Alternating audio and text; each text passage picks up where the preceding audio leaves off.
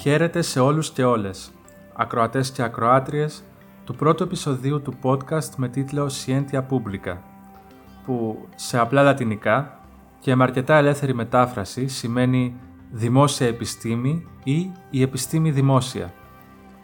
Αυτό περιγράφει και το σκοπό μας, να εξηγούμε και να συζητάμε στην κοινή ελληνική νέα επιστημονικά επιτεύγματα, ενδιαφέροντα επιστημονικά αποτελέσματα και ενίοτε καθολικότερα αποδεκτές επιστημονικές θεωρίες σε μια προσπάθεια επικοινωνίας μεταξύ επιστημόνων διαφορετικών πεδίων. Τις περισσότερες φορές, μέσα στη διάρκεια ενός μισάωρου, θα επιχειρούμε να παρουσιάσουμε νέες ενδιαφέρουσες επιστημονικές δημοσιεύσεις, μιλώντας για τον αντίκτυπό τους και στην επιστημονική κοινότητα, αλλά και στην κοινωνία γενικότερα. Πέρα από αυτό, ωστόσο, έχουμε στα πλάνα μας και να φιλοξενήσουμε επιστήμονες, χρήστες της ελληνικής, που θα μιλήσουν οι ίδιοι για το επιστημονικό τους αντικείμενο και την εργασία τους. Μέσα στις νέες δημοσιεύσεις που θα παρουσιάζουμε, έχουμε σκοπό να εντάξουμε και θέματα που ήδη αντιμετωπίζονται από την επιστημονική κοινότητα ως καθιερωμένη γνώση, όπως για παράδειγμα ήδη υπάρχουσες θεωρίες, σύγχρονες ή παλαιότερες. Με άλλα λόγια δηλαδή, στόχος μας είναι να κάνουμε την επιστημονική επικαιρότητα στα θεματικά μας πεδία προσβάσιμη σε ερευνητές άλλων επιστημονικών κλάδων, αποφεύγοντας την υπερβολική εκλαίκευση, η οποία αποδεδειγμένα μπορεί να αλλοιώσει το περιεχόμενο και να δημιουργήσει παρανοήσεις, πολλές φορές επικίνδυνες. Δεν είναι μυστικό ότι διανύουμε μια εποχή στην οποία η συνεχής εξειδίκευση και εμβάθυνση σε ένα αντικείμενο προάγεται ως βελτίωση της ανταγωνιστικότητας των επιστημόνων. Η άποψή μας είναι ότι η γνώση που παράγεται οφείλει να επικοινωνείται με τρόπο τέτοιο ώστε να γίνεται κατανοητή τόσο από το ευρύ κοινό, όσο και από την επιστημονική κοινότητα άλλων θεματικών πεδίων. Θα προσπαθήσουμε λοιπόν να κάνουμε ένα βήμα προς αυτή την κατεύθυνση, να δείξουμε ίσως ότι υπάρχουν κομμάτια του τρόπου με τον οποίο εξερευνούμε τη φύση, αλλά και των αποτελεσμάτων που παίρνουμε, που είναι κοινά στην επιστημονική κοινότητα και ίσως μπορούν να αποτελέσουν έναυσμα για μια δημιουργικότητα πιο διαθεματική και μια συνεπή παρουσίαση των επιστημονικών εξελίξεων. Συντελεστές του Scientia Publica, δηλαδή συμμέτοχοι στην παραγωγή του, είναι ουσιαστικά όσοι έχουν εργαστεί για το περιεχόμενο που παρουσιάζεται. Ωστόσο, την ευθύνη της ηχητικής καταγραφής την έχουμε δύο από εμάς, που βρισκόμαστε πίσω από τα μικρόφωνα. Ονομάζομαι Φίβος Καρακώστας, είμαι μεταδιδακτορικός ερευνητής στο Πανεπιστήμιο του Μέριλαντ και η αντικείμενό μου είναι η γεωφυσική. Πιο συγκεκριμένα, είμαι ένας πλανητικός σεισμολόγος, δηλαδή χρησιμοποιώ σεισμικές μεθόδους έρευνας για την εξερεύνηση άλλων πλανητών ή πλανητικών σωμάτων, όπως για παράδειγμα φυσικών δορυφόρων. Μέχρι τώρα, η έρευνά μου επικεντρώνεται σε εργασίες σχετικές με την αποστολή InSight, μια αποστολή της NASA που σε συνεργασία με τις διαστημικές υπηρεσίες της Γαλλίας και της Γερμανίας τοποθέτησε, μεταξύ άλλων, ένα σεισμόμετρο για πρώτη φορά στην επιφάνεια ενός άλλου πλανήτη, και συγκεκριμένα του Άρη. Ονομάζομαι Ελένη Τσαπράζη. Είμαι υποψήφια διδάκτορα στο Πανεπιστήμιο της Στοκχόλμης και αντικείμενόμενη κοσμολογία. Πιο συγκεκριμένα, χρησιμοποιώ προσωμιώσεις του σύμπαντος προσαρμοσμένες σε παρατηρήσεις γαλαξιών, ώστε να μελετήσω την προέλευση της επιταχυνόμενης διαστολής του σύμπαντος και τη συνεισφορά των ταχυτήτων που έχουμε εμείς ως παρατηρητές, αλλά και τα αντικείμενα που παρατηρούμε, στα συμπεράσματα που βγάζουμε για το κοσμολογικό μας μοντέλο. Ανάμεσα στα ερευνητικά μου ενδιαφέροντα είναι και η χρήση υπερκενοφανών, των λεγόμενων supernova, αστέρων δηλαδή στο τέλος της ζωής τους, για τη μελέτη της δομής μεγάλης κλίμακας στο σύμπαν. Τα θέματα τα οποία μπορούμε εμείς να παρουσιάσουμε, όπως καταλαβαίνει κανείς, είναι αυτά που άπτονται των επιστημονικών μας αντικειμένων. Αυτός είναι άλλωστε και ο λόγος που επιθυμούμε να καλέσουμε άλλους επιστήμονες, ώστε με το δικό τους τρόπο να εξηγήσουν ορθότερα και πιο αποτελεσματικά άλλα πεδία στα οποία εμείς δεν είμαστε ειδικοί. Ας δούμε τώρα τι έχουμε για αυτή την εβδομάδα. Στο πρώτο μέρος της εκπομπής θα μιλήσουμε για τη δημοσίευση του εντοπισμού νερού στην επιφάνεια της Ελλήνης. Θα αναφερθούμε στις μεθόδους που χρησιμοποιήθηκαν για τον εντοπισμό του και την ανάλυση των ευρημάτων, καθώς και τις προοπτικές που ανοίγει αυτή η ανακάλυψη. Στο δεύτερο σκέλος της εκπομπής θα μιλήσουμε για μια πρόσφατη δημοσίευση σχετικά με τη χρήση καταλόγων γαλαξιακών παρατηρήσεων με σκοπό τη χαρτογράφηση αυτού που ονομάζουμε κοσμικό ιστό, δηλαδή του τρόπου με τον οποίο δομείται η ύλη τις μεγαλύτερες κλίμακες που μπορούμε να παρατηρήσουμε στο σύμπαν, μιας και η διάταξή της δεν είναι κατά βάση ανιχνεύσιμη από τα τηλεσκόπια που διαθέτουμε σήμερα. Ας ξεκινήσουμε λοιπόν με το πρώτο μας θέμα.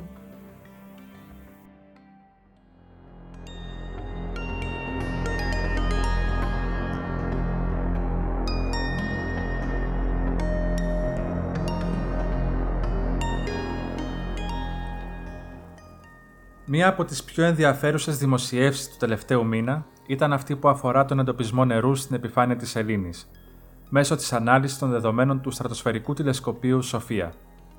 Συγκεκριμένα, πρόκειται για την πρώτη δημοσίευση που αναφέρει τον εντοπισμό νερού σε περιοχές της Ελλήνης που βλέπουν το φως του ήλιου.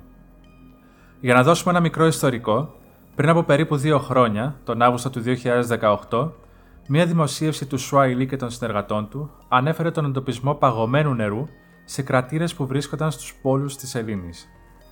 Τα δεδομένα είχαν αντιληφθεί από το όργανο M3, Moon Mineralogy Mapper, σιρηνιακός ορυκτολογικός χαρτογράφος στα ελληνικά, που ήταν κομμάτι της συνδικής αποστολής Chandrayaan 1.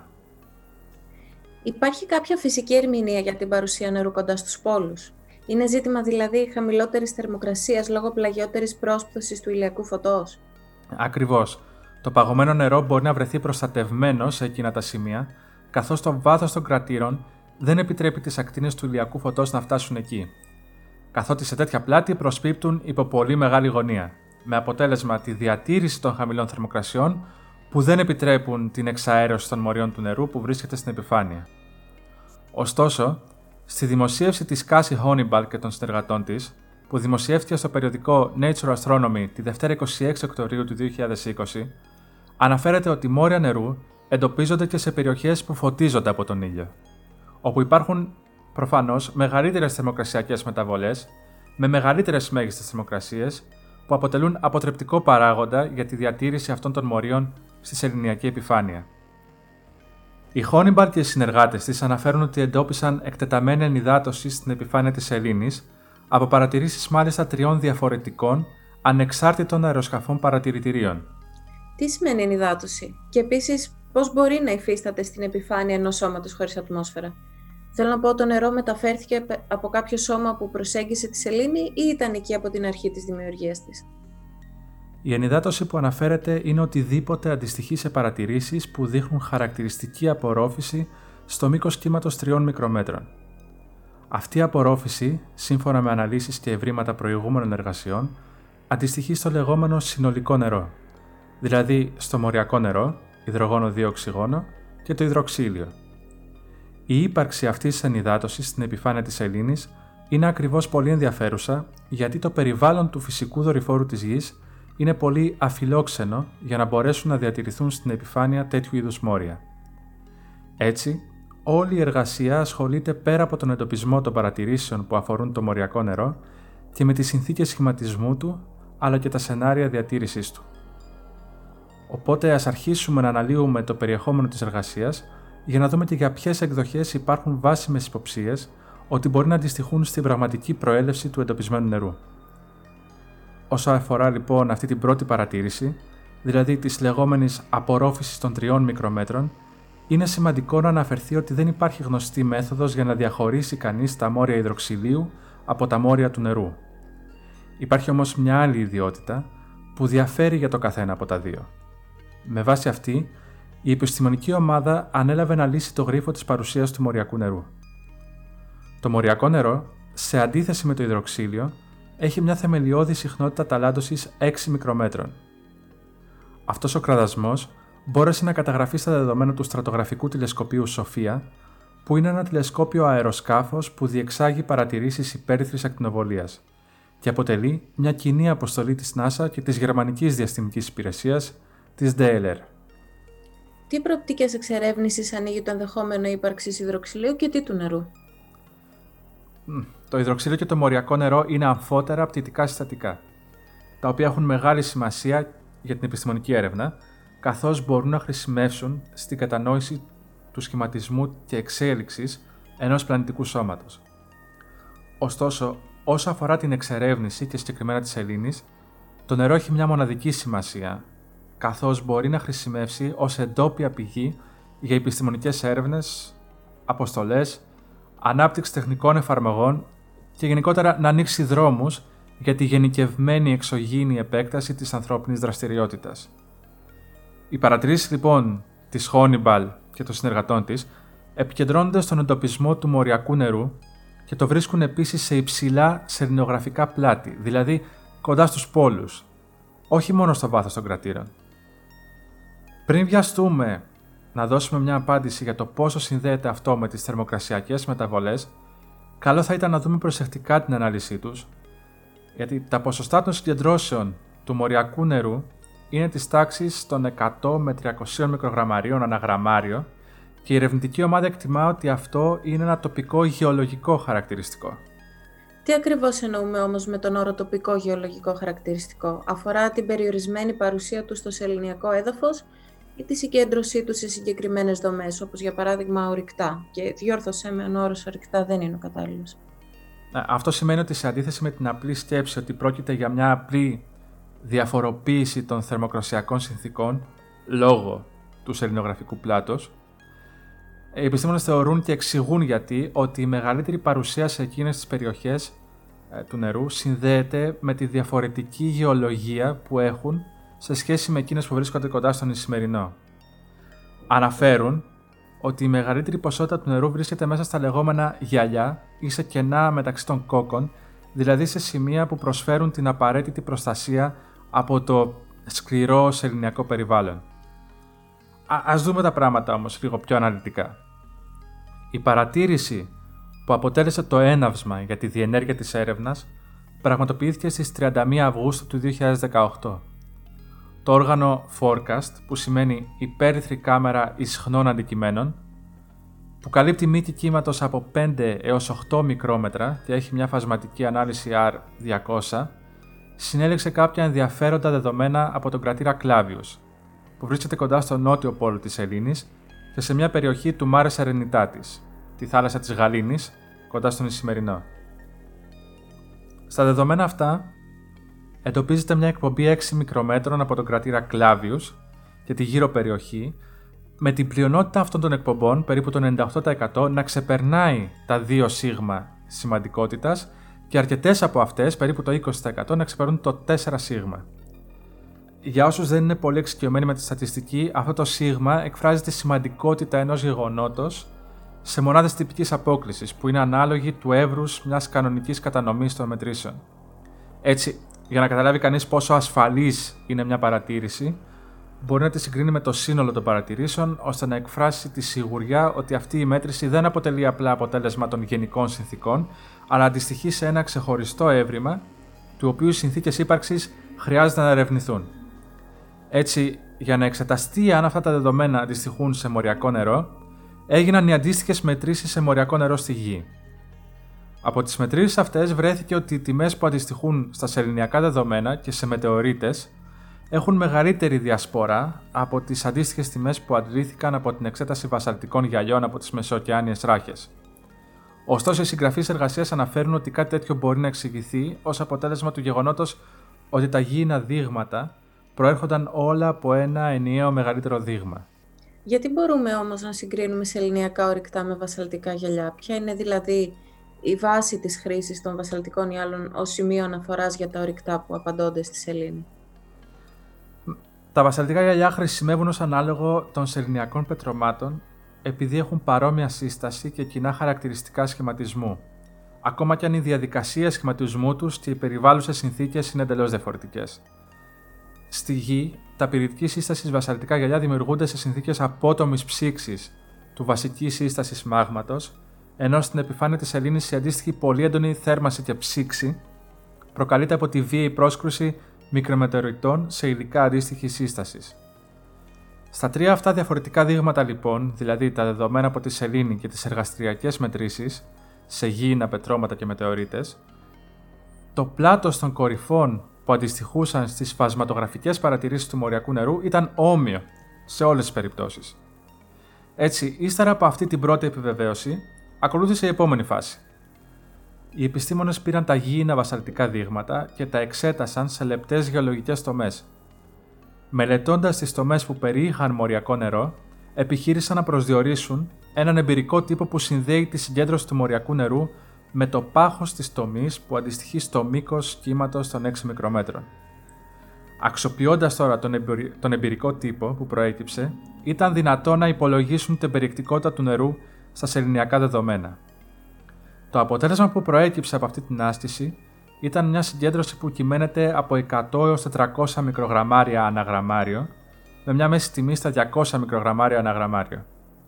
Το περιθώριο του στατιστικού σφάλματος είναι στα 80 μικρογραμμάρια αναγραμμάριο και υπολογίστηκε μετά από τη σύγκριση των αντίστοιχων δεδομένων από μικρότερα σελινογραφικά πλάτη. Δηλαδή, με βάση τα δεδομένα που συλλέχθηκαν από το Mare Serenitatis, πιο κοντά στον Ισημερινό, όπου θεωρείται πως δεν υπάρχει η ίδια συγκέντρωση νερού, υπολογίστηκε μια συγκέντρωση που πρέπει να αφαιρεθεί από τα αποτελέσματα που αφορούν τον κρατήρα Κλάβιους που βρίσκεται στο νότιο Σεληνιακό πόλο.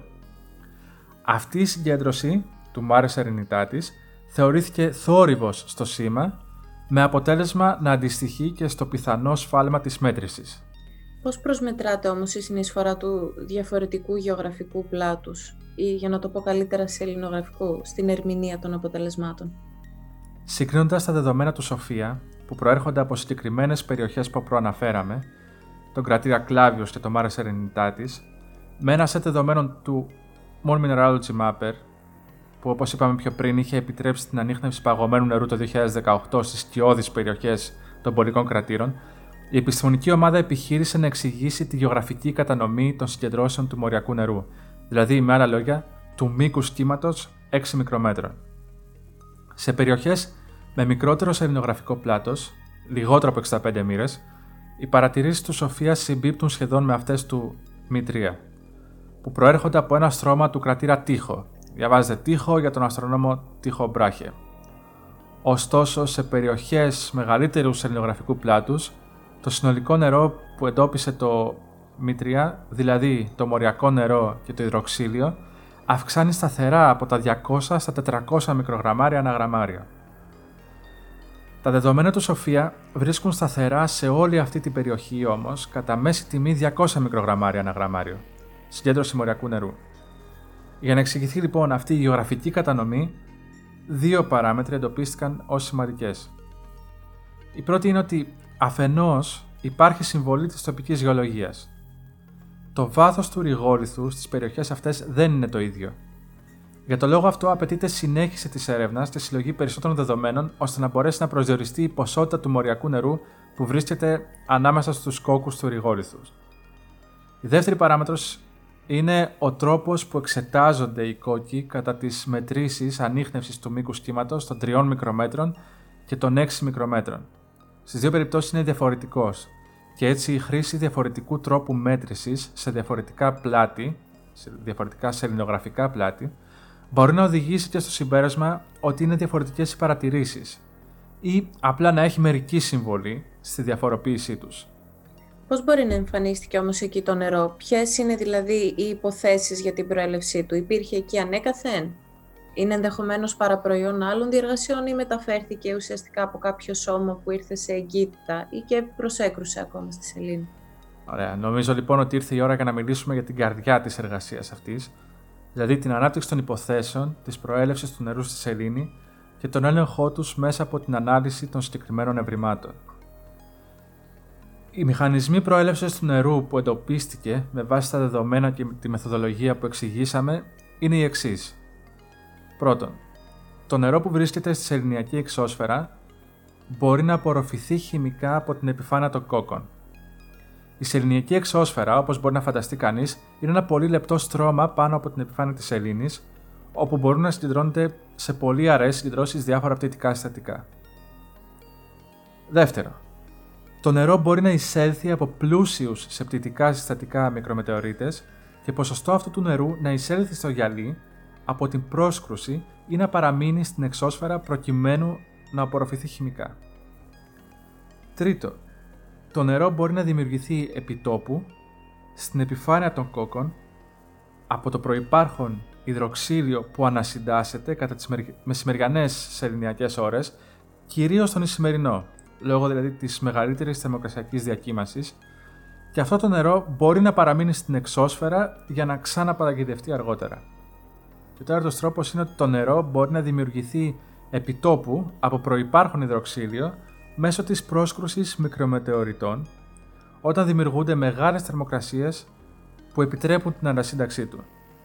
Σε εργαστηριακά πειράματα αυτό το νερό εντοπίστηκε ως ατμός αλλά μπορεί και να παγιδευτεί μέσα στο γυαλί που δημιουργείται από την πρόσκρουση.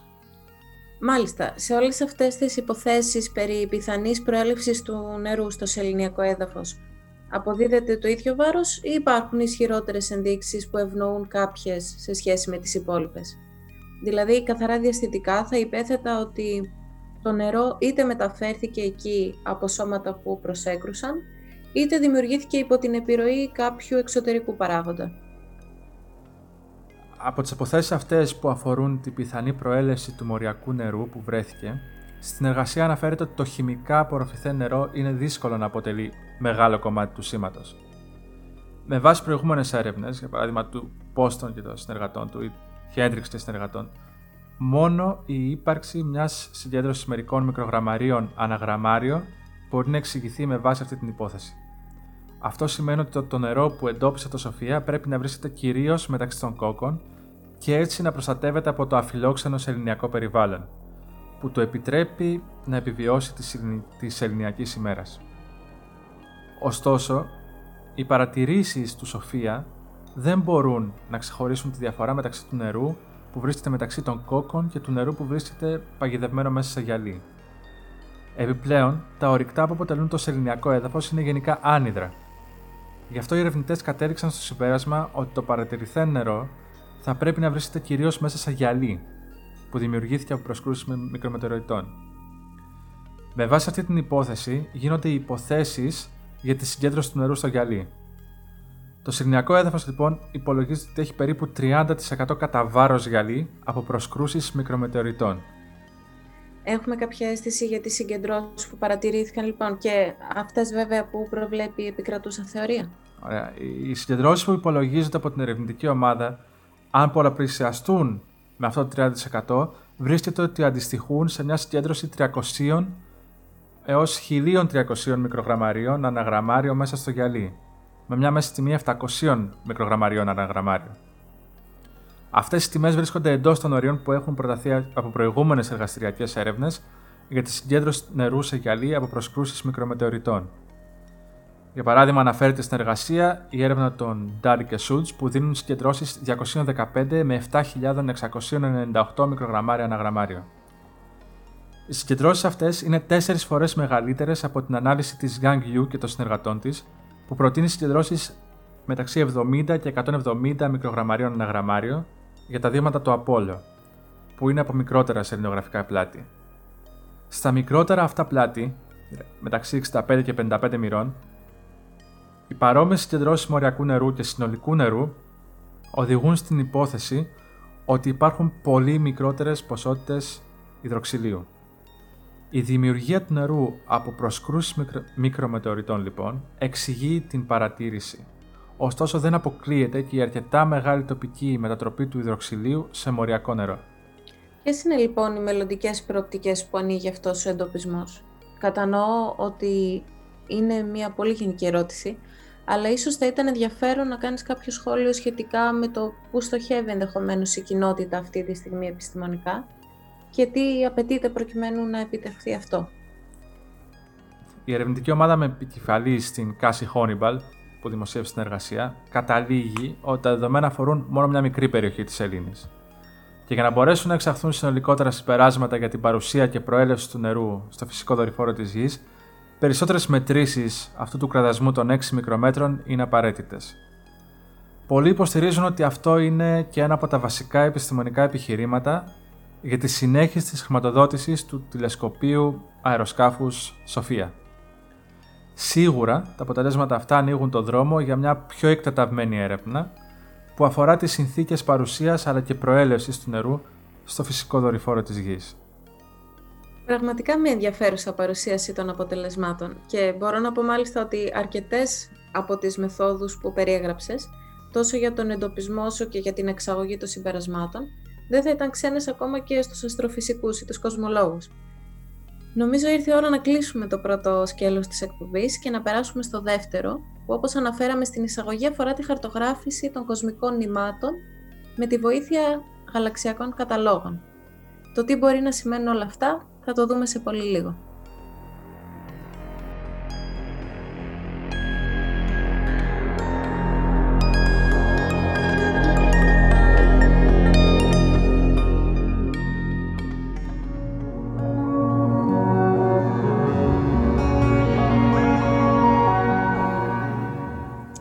Η επιλογή μου για το πρώτο μας επεισόδιο αφορά μια έρευνα που δημοσιεύτηκε στο περιοδικό Astronomy and Astrophysics από τον Νίκολα Μαλαβάση και την ομάδα του τον Ιούλιο.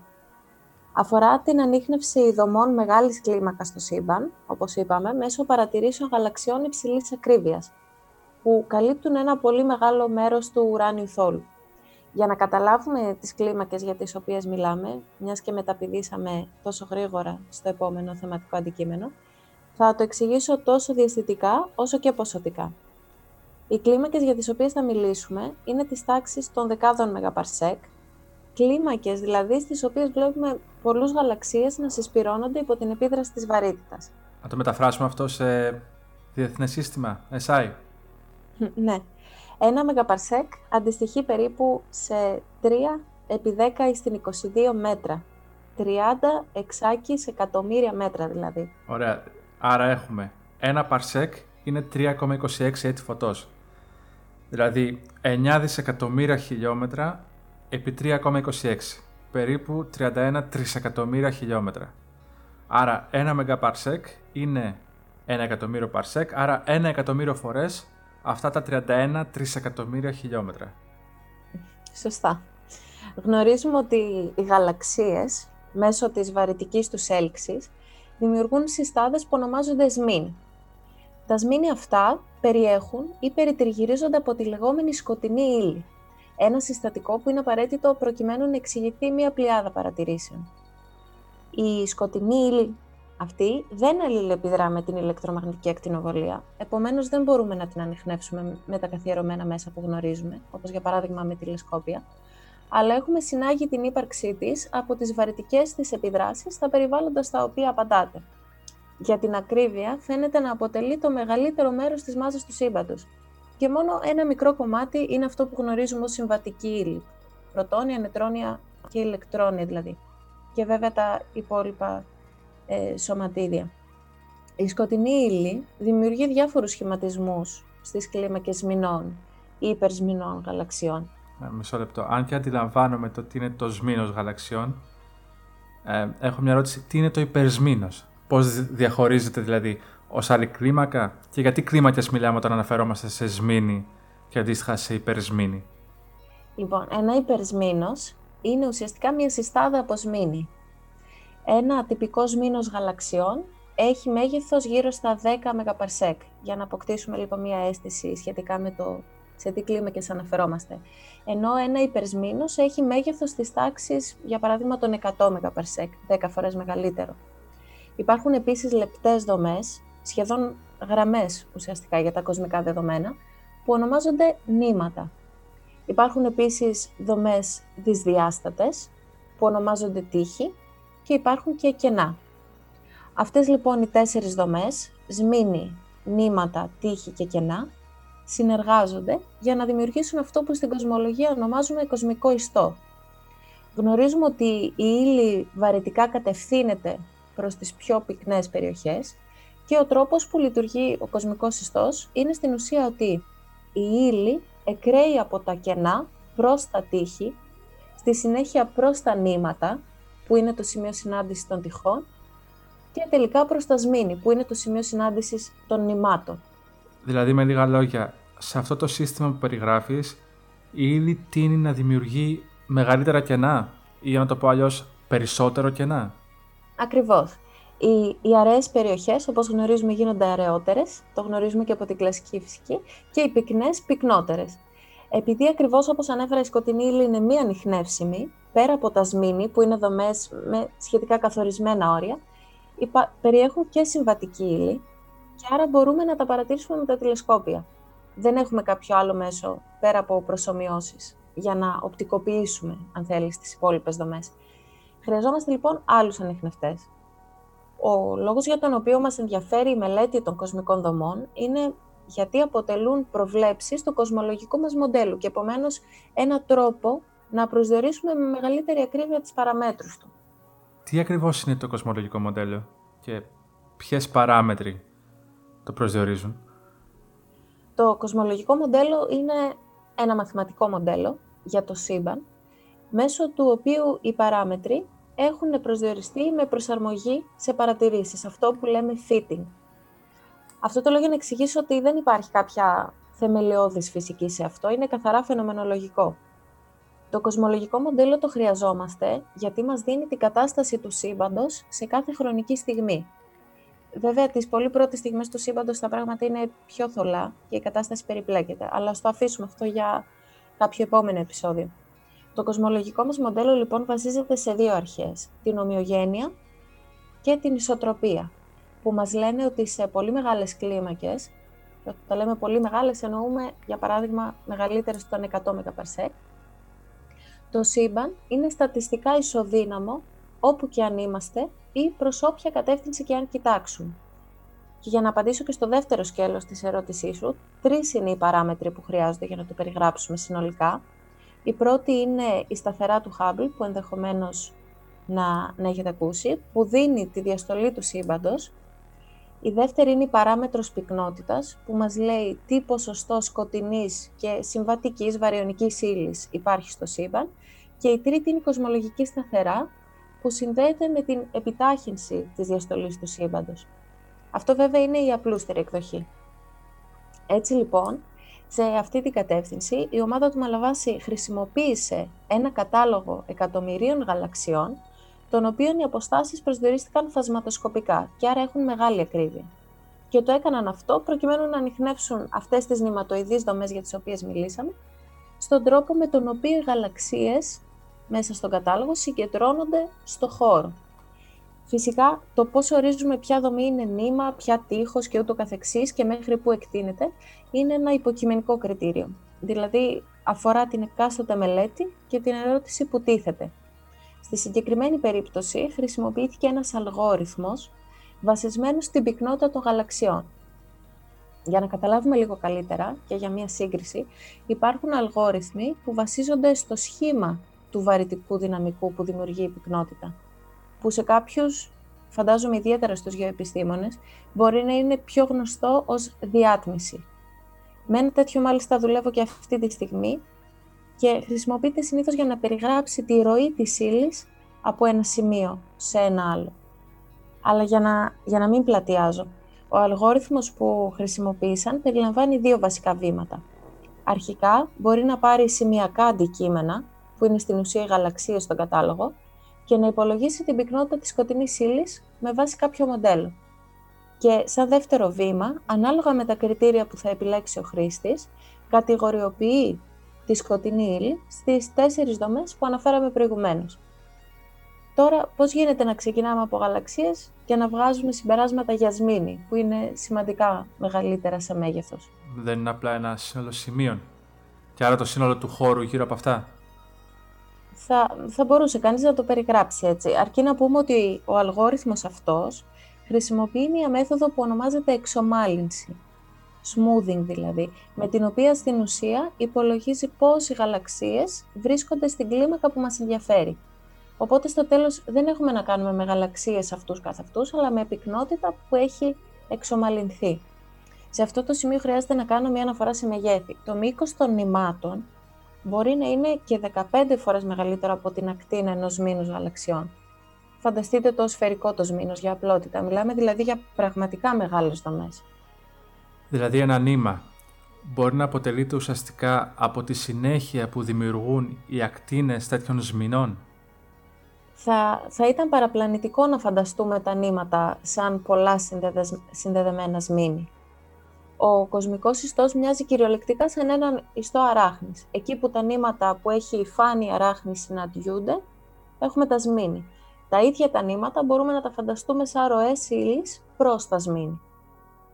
Νομίζω σε αυτό το σημείο μπορούμε να περάσουμε και στη συζήτηση επί των αποτελεσμάτων, δηλαδή στον κατάλογο των κοσμικών νημάτων που κατασκεύασαν με τη βοήθεια του γαλαξιακού καταλόγου και του αλγορίθμου βέβαια που διακρίνει τις κοσμικές δομές με βάση την πυκνότητα. Στην ουσία η ανάλυση έγινε με βάση δύο καταλόγους γαλαξιών. Ε, ο ένας εκτείνεται σε πιο κοντινές αποστάσεις, μέχρι περίπου 2.000 MP, και ο άλλος μέχρι τα 3.500 MP. Αν και ακόμη και για κοσμολογικά δεδομένα αυτές οι αποστάσεις είναι μεγάλες. Ο λόγος που επιλέχθηκαν αυτοί οι δύο κατάλογοι δεν είχε να κάνει τόσο με τις αποστάσεις στις οποίες βρίσκονται οι γαλαξίες που περιέχουν, αλλά με το πόσο ομοιόμορφα καλύπτουν αυτές τις αποστάσεις. Αυτό το κριτήριο είναι σημαντικό, ώστε να εξασφαλιστεί ότι τα αποτελέσματα θα είναι ένα αντιπροσωπευτικό δείγμα του τι συμβαίνει στον όγκο που μελετάμε. Τα νήματα λοιπόν που κατασκεύασαν από τον κατάλογο των κοντινότερων αποστάσεων είναι ομοιόμορφα κατανεμημένα από άποψη μήκους και εκτείνονται από δεκάδες έως και 150 MP. Στον κατάλογο που καλύπτει μεγαλύτερες αποστάσεις βλέπουμε πολλά περισσότερα μικρά νήματα, της τάξης των δεκάδων MP δηλαδή. Ωστόσο, αυτό φαίνεται να συνδέεται περισσότερο με τα χαρακτηριστικά του γαλαξιακού καταλόγου και το ρυθμίσεων του αλγορίθμου που χαρακτηρίζει τις κοσμικές δομές, παρά με ένα πραγματικό φαινόμενο που συναντάμε στο σύμπαν. Ταυτόχρονα βλέπουμε και νήματα σε σημεία στα οποία δεν υπάρχουν γαλαξίες. Και αυτό είναι ένα δύναμο σημείο αυτής της προσέγγισης, που αποτελεί ουσιαστικά παραπροϊόν των μεθόδων εξομάλυνσης για τις οποίες μιλήσαμε προηγουμένως. Όλες αυτές οι, οι επιμολύνσεις, αν θέλεις, του πραγματικού σήματος, συνήθως αντιμετωπίζονται αρχικά αφαιρώντας κομμάτια του καταλόγου των νημάτων που βρίσκονται εκτός της κάλυψης των γαλαξιακών παρατηρήσεων από άποψη απόστασης και έπειτα αφαιρώντας τα νήματα που ξεπερνούν σε μήκος το βάθος των παρατηρήσεων. Είναι φανερό λοιπόν ότι η κατασκευή τέτοιων καταλόγων επαφίεται περισσότερο σε επιλογές του χρήστη και όχι σε αντικειμενικά φυσικά κριτήρια. Μιας και ο ίδιος ο ορισμός του τι αποτελεί νήμα, σμήνος, τείχος και κενό προσαρμόζεται ανάλογα με τη μελέτη. Αξίζει να αναφέρουμε ότι στη συγκεκριμένη μελέτη δόθηκε ιδιαίτερη προσοχή σε ένα πολύ ενδιαφέρον φαινόμενο. Αρχικά, όταν μετράμε αποστάσεις γαλαξιών στην κοσμολογία, χρησιμοποιούμε μία ποσότητα που λέγεται ερυθρή μετατόπιση.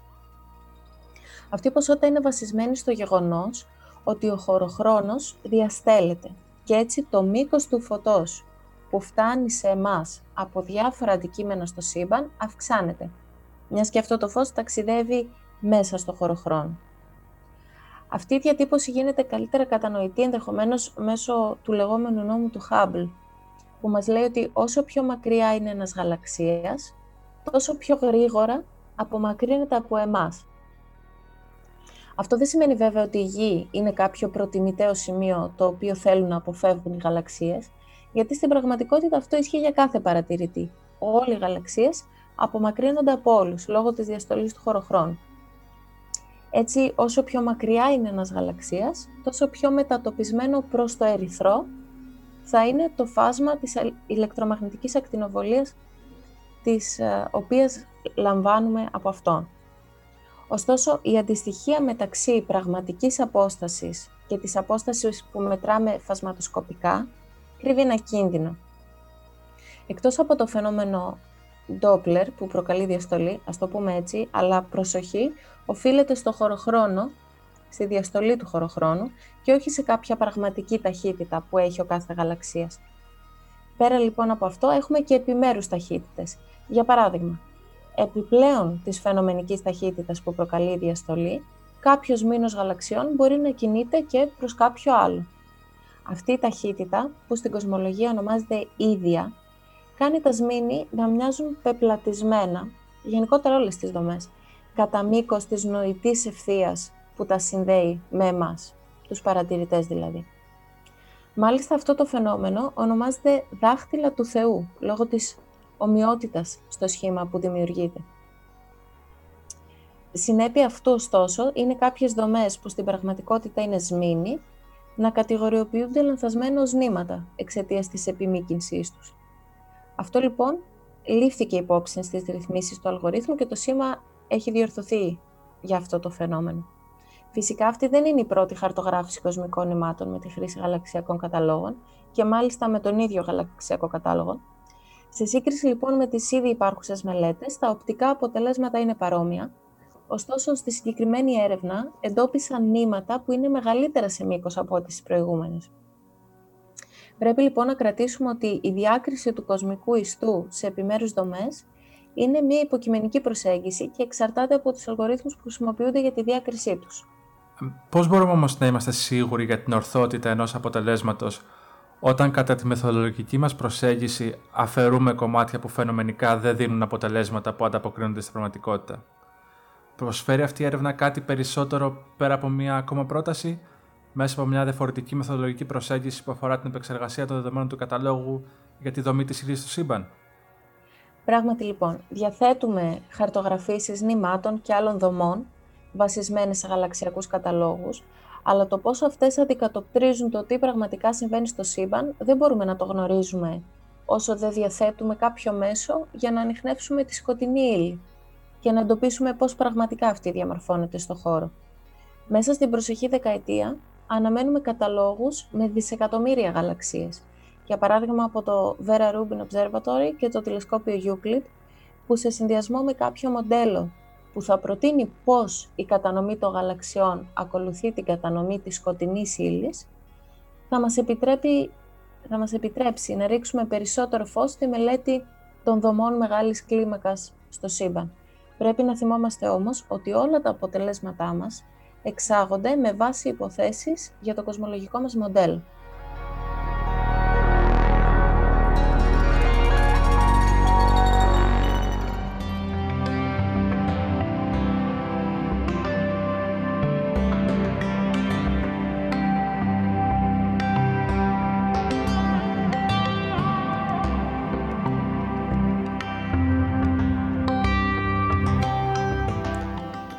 Κάπου εδώ φτάσαμε στο τέλος του πρώτου επεισοδίου του podcast Scientia Publica.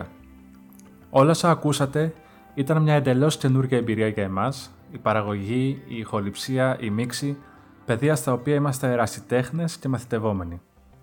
Αυτός είναι και ένας παραπάνω λόγος που είναι ιδιαίτερα χρήσιμο για εμάς να ακούσουμε την γνώμη σας και τις προτάσεις σας, ώστε να βελτιώσουμε πράγματα και να εντάξουμε ιδέες στα επόμενα επεισόδια μας.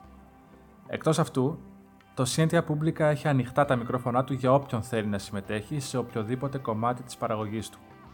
Μπορείτε να το κάνετε αυτό με πολλούς τρόπους, είτε στέλνοντας ενδιαφέρουσες δημοσιεύσεις τις οποίες θα θέλατε να συζητήσουμε, είτε συμμετέχοντας και αυτοπροσώπως σε αυτή την κουβέντα.